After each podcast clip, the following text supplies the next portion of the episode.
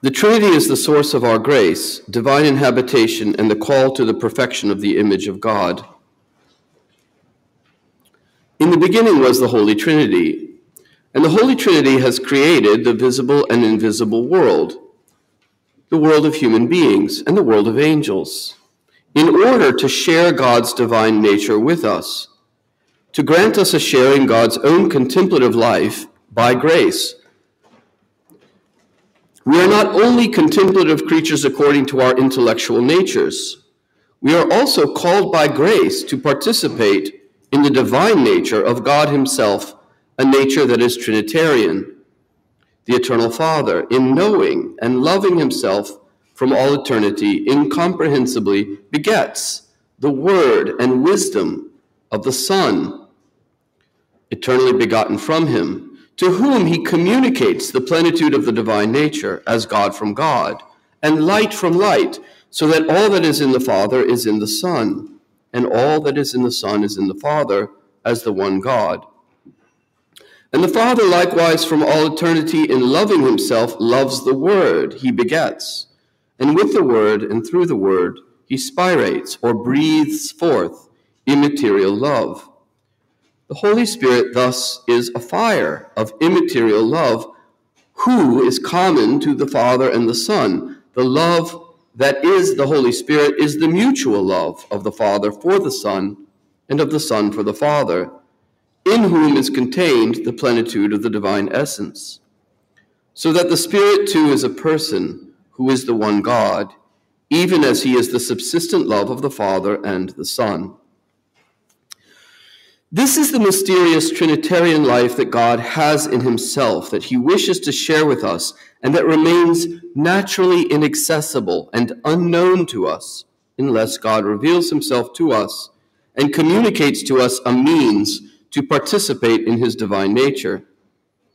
That means of participation is principally the incarnation and crucifixion and resurrection of Jesus Christ. For now, however, we can consider the Trinity as a principle and source of grace, and the Trinity is the final end of contemplative union. Grace is given to us from the Trinity and for communion with the Trinity. What does it mean to say this? When Thomas Aquinas considers the mystery of grace in its essence, he makes creative use of the four Aristotelian causes in order to think about this topic. Essentially, he notes grace is something created. When we are in a state of grace, we are given something by God that can be or not be present in us, that we can gain or lose. And this must be something other than God Himself, even if it leads us into deeper communion with God. What then is grace, essentially, if we consider it in terms of its formal cause? It is a mysterious dimension of our being that is created by God and communicated to our human person as an addition to our human nature, but also in complement to our nature. Grace does not diminish or do violence to our nature, but instead works to heal and elevate our human nature so that we can be more ourselves in the natural order and can go beyond ourselves into the life of God in the supernatural order. Aquinas argues that created grace in the soul is a quality infused into the essence of the soul that places the whole person in a state of well being, similar to health in the physical body. Just as a human person can be physically healthy in the whole of his body, so the life of grace places the soul in a global state or habitus of spiritual health. This is why Aquinas calls such grace an essential habitus, or a habit of being, that affects us in all that we are essentially as persons. In effect, grace is a supernatural life of spiritual health that grows within us and flourishes in the spiritual powers of the soul, the intellect, and the will, through the medium of the spiritual virtues and gifts that flow out from the root of grace in the essence of the soul. Concretely, if we ask what grace is in our human lives in this world, what it looks like in act, the answer pertains principally to the theological virtues of faith, hope, and love. And second, and in alignment with the theological virtues, the infused moral virtues of Christian prudence, justice, fortitude, and temperance, placed in the service of faith, hope, and love.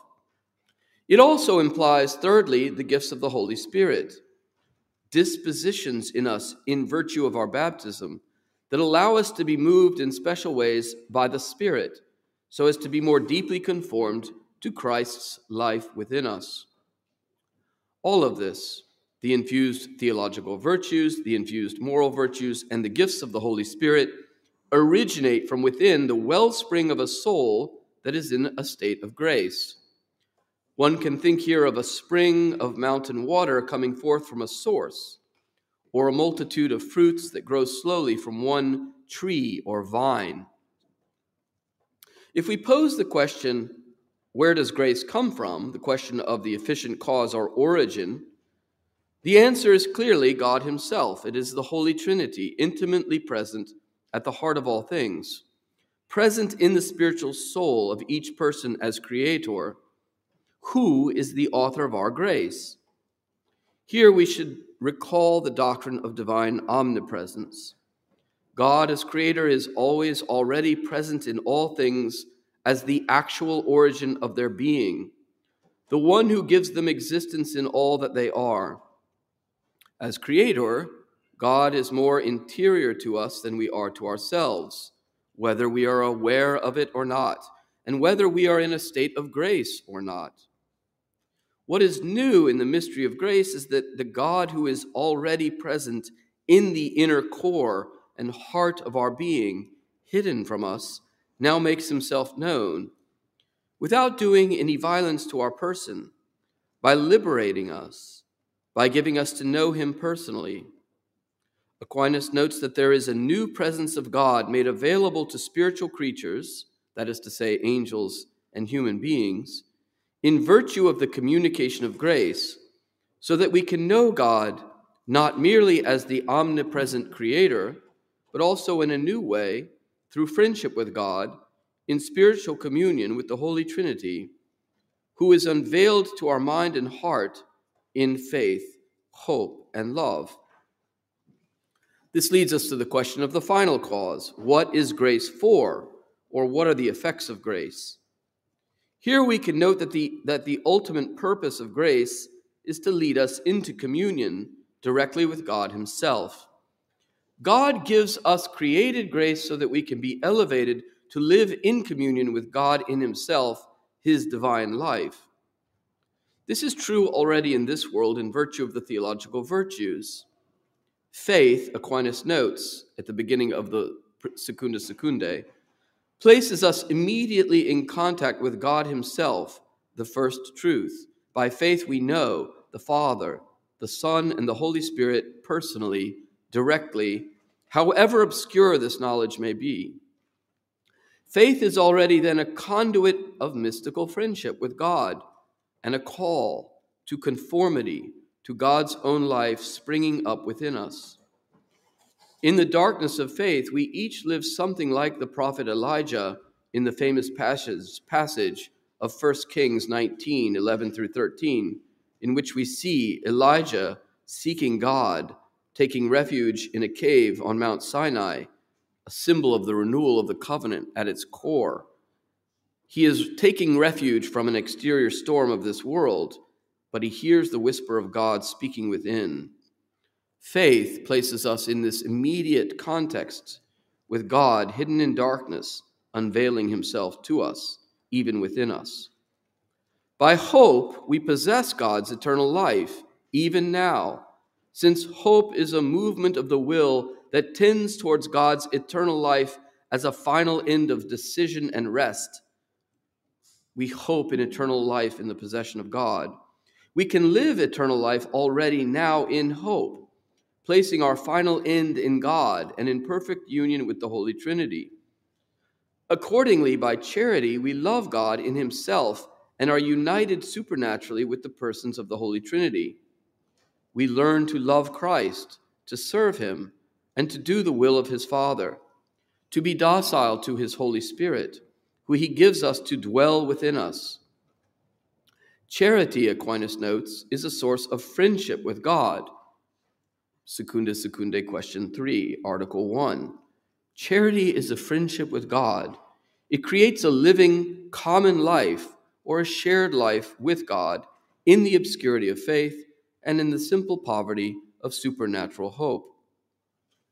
We can speak then of grace as something within us that comes from the Trinity and that leads us into the life of the Trinity. This is why Pope Leo XIII and others in the modern era speak of grace effectuating in us a divine indwelling. Christ speaks of this indwelling in John 14 23. If a man loves me, he will keep my word, and my Father will love him, and we will come to him and make our home in him. If we make our home in a place, we can be said to dwell there. So too, God makes his home in us, and this inhabitation or divine indwelling is made possible by the life of grace within us. God can make his home in our souls and dwell there in radiance and light, in love for us, and in the love we have for others. In the saints, St. Martin de Porres, God dwells as a sunlight that comes to inhabit the soul, filling the soul with the light of wisdom and knowledge, and warming it with the rays of hope and love so that others are in turn warmed by the love of God within the soul and enlightened by God's presence within the soul.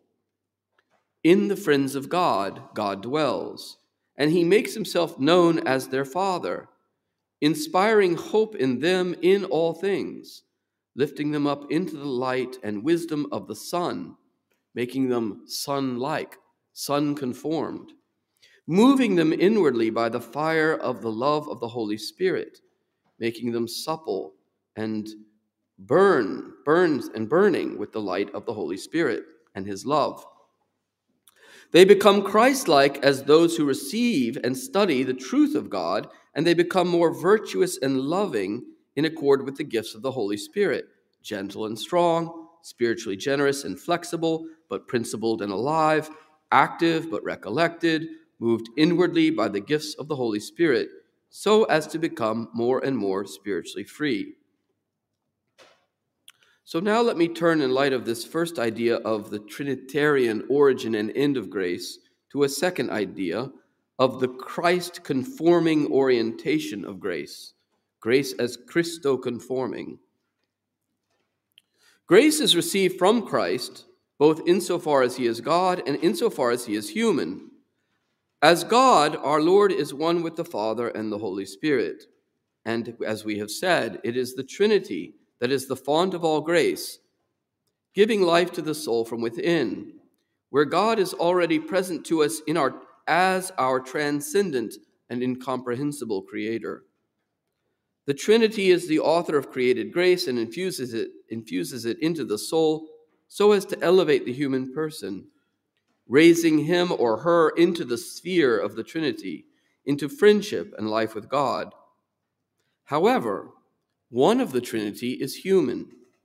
The eternal Word and Son has become human and remained forever human in both body and soul in the glory of his resurrection and glorification. As man, Christ has a human soul inundated with created grace. And indeed, his grace, as St. Paul tells us, is capital. He is the head of the church, which is his body. Christ is the head, and we are the members. This metaphor of the head and members, as St. Augustine notes, is one that indicates the unidirectionality of all lines of grace. All grace flows out from God through and from the humanity of Christ as the grace that Christ himself has received as in his human individual uh, life as man, and through his acts merited to share with us.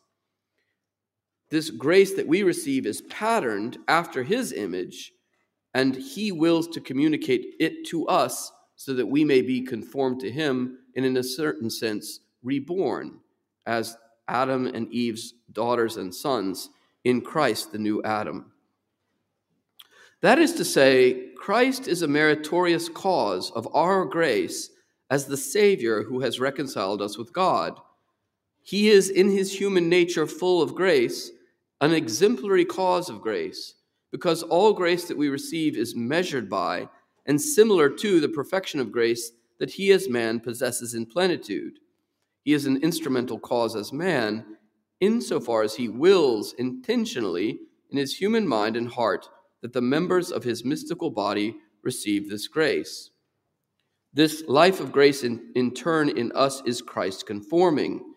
It moves our souls inwardly so that we become more like Christ in his human nature, despite the abyss of difference that exists between Jesus and us. Yes, Christ is sinless and has a plenitude of created grace in his human soul that is incomparably greater than that of any other human being, except perhaps in a qualified, qualified sense, his mother, the Virgin Mary. But it is this very grace of Christ that we receive a participation in from baptism, and it is his justice or righteousness that justifies us. We are made righteous in his original righteousness, and his life as great as the source of grace enlivens us in our living spiritual lives. The Father and Christ send the Holy Spirit upon us so that we can receive grace from them that is patterned after the formal exemplarity of the grace of Christ, and so that we can become like him and be incorporated into him mystically. Christ is a divine person who has a human nature full of grace. By grace, we do not become his person, the second person of the Trinity, but we participate in his personal life as the Son, as living members of his mystical body. And in doing so, we become adopted children of the Father and are moved inwardly by the Holy Spirit. Living in Christ means living in the Trinity. Living in the Trinity means living in Christ. So now I move to my third and final section of reflection the contemplative horizon of all baptismal life. We are baptized in the name of the Holy Trinity for inhabitation by the Holy Trinity. Baptism sets us out on a course not only toward life in Christ in this world, but toward death in Christ. Aquinas asks the very pertinent question in the third part of the Summa why the baptized do not live forever in the body, why they die, if indeed Christ has redeemed them from death and the consequences of sin. The answer he gives to this question is telling. The grace of Christ does not simply recreate anew the situation of Adam and the fallen human race to as, so as to set it back as to what it was before. Rather, God, who respects human beings and permits them to sin in his respect for them, enters into the historical life and sphere of fallen human beings and is indeed himself killed by them in his human nature. In dying by righteousness and in rising from the dead in a recreated, glorified state in his human nature, God now makes the life of grace possible for human beings even in a world in which we still die. This life is available inwardly to the soul in this life and is available to the body, eschatologically, in the world to come, that is to be recreated from the dust of this world. So we still die, but now we die entirely differently, for now we can die in Christ, living physical death fruitfully in Him as an act of love and surrender to God and as an act of love for neighbor. And we die physically unto life in the resurrection. His death has become an effective model for our death, and his resurrected life is a model for our eventual glorification, both in soul and in body. Baptism sets us out actively on the way into the eschatological death and life of Christ we are not only baptized into his crucified righteousness and his death, but also into resurrection and life. His glory now lives in us, but it also makes claims above but it also makes claims upon us. Just as we are called to serve him by our baptism in works of sanctification and righteousness, penance, and spiritual growth, so we are also called to enter into the drama of the cross in view of the mystery of resurrected life. We are called to allow Christ to live in us like a living tree, of one who is crucified, who in his resurrected life lives and extends his life into us as so many branches and flowers and fruits into eternity, putting out vines into the vineyard of the church, prolonging his mystery of crucifixion and resurrection into the spiritual life of all the members of his mystical body. It is for this reason that the grace of baptism is inherently contemplative in orientation. Baptism opens the mind to the contemplative horizon of eternity, the life of the Trinity. Even in the simple darkness of faith, it is the eternal Father who awaits the soul, who asks it to come forward and pray. It is the eternal Word who enlightens the mind.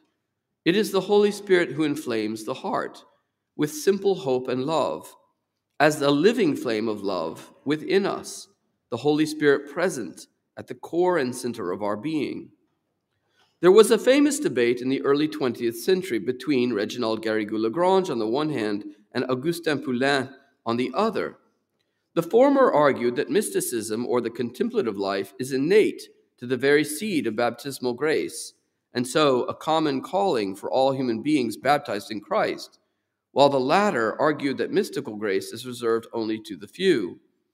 Although it is clear that there are special elevations of grace received uh, reserved only to a few of the greatest saints, St. Thomas underscores that the human person, just because he or she is baptized, is given the immediate privilege of seeking spiritual intimacy with the divine.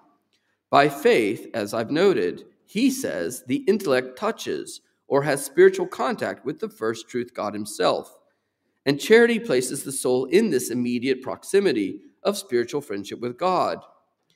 Certainly, this intimacy with God can be lost or severely weakened by sin, and it can grow to innumerable degrees of higher perfection in those who seek God out more intentionally and habitually.